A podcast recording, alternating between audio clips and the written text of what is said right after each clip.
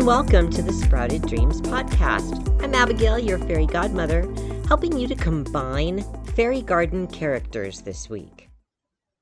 Many times you might start off with a gnome garden and you have a full display with lots of gnomes having picnics or barbecues, or perhaps they're playing on a slide. And then perhaps a friend says, Oh, I noticed you love to fairy garden. Here is a beautiful new fairy I bought for you. You might hesitate about combining characters, but there are some rules that you can follow to make these types of combinations suitable for almost any fairy garden. You can combine gnomes with unicorns, or fairies with druids, or dragons with elves whichever things you would like to combine that are not of a similar type. There are three ways that you can keep your miniature display cohesive. The first way that you can keep everything cohesive is by sticking with a color scheme. If you have a fairy garden that is all in purples and blues, you could certainly add a purple dragon or a blue gnome. By staying within a color theme, combining different character types, even if it's something that your child might want to bring in from perhaps a Star Wars movie or a cartoon that they love, as long as the color theme all stays in the same realm, you can safely add these characters to your garden without too much interruption. Secondly, you can stick with a theme. If you have a gnome garden that is all about being in the pond, you can certainly add druids that might grow or walk near the pond. Or perhaps you can add some fairies that might play alongside the stream or lake, as long as they are all dressed similarly. Again, many fairies and gnomes and also some of the sprites might be dressed for particular seasons. You could see an elf with a heavy hat. Especially the gnomes are usually dressed for more of a winter time. So, making them suitable for summer, you would need to look for gnomes almost in like swim shorts or without their hats or far lighter clothing than what you would normally see.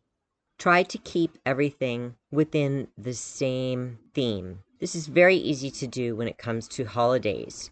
So, if you want to combine dragons with fairies, you can certainly do that around, for example, a Halloween castle. By making the castle your focal point, you can add other characters in that accentuate the main focal point, such as a swing set, or a castle, or a picnic, or a pond, or a nighttime display of many different lights and mushrooms. The last way that you can keep everything cohesive when combining characters is to place everything within a specific and recognizable realm.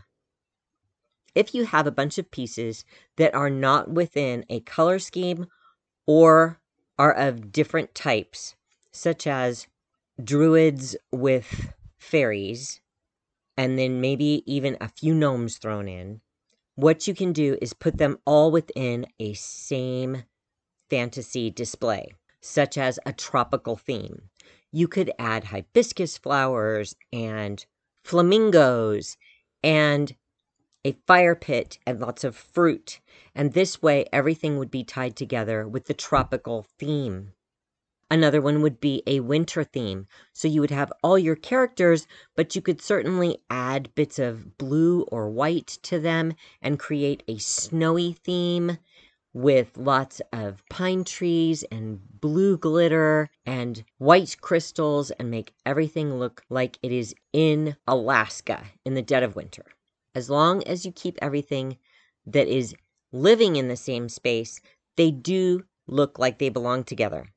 You can always touch up little bits of color with your paintbrush and some acrylic paint and then seal it with some clear matte spray paint. And in this way, you can cover any areas that might be a little garish. So if you have lots of pink unicorns and you end up with a red dragon, you could soften that red a bit and simply make that color fit. Or you could put them all within that tropical theme, like I mentioned before. The tropical theme covers a lot of color mistakes because they are so vibrant in their color. Just make sure that it does look tropical with the appropriate flowers and perhaps some colorful parrots, or like I said, flamingos, or a tiki bar, something like that, so that it all looks like it's in a very island type of atmosphere.